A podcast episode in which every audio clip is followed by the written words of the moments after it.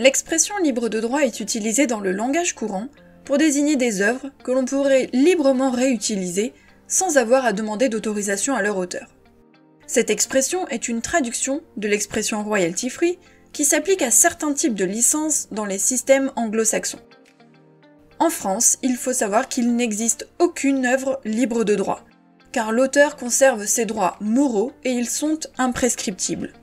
L'auteur dispose toujours d'un droit sur son œuvre, l'œuvre ne peut donc pas être libre de droit. En revanche, les droits patrimoniaux peuvent se terminer. Pour rappel, 70 ans après la mort de l'auteur ou si l'auteur autorise son exploitation. De ce fait, on peut avoir le droit d'exploiter une œuvre, mais l'auteur peut toujours s'opposer à cette exploitation.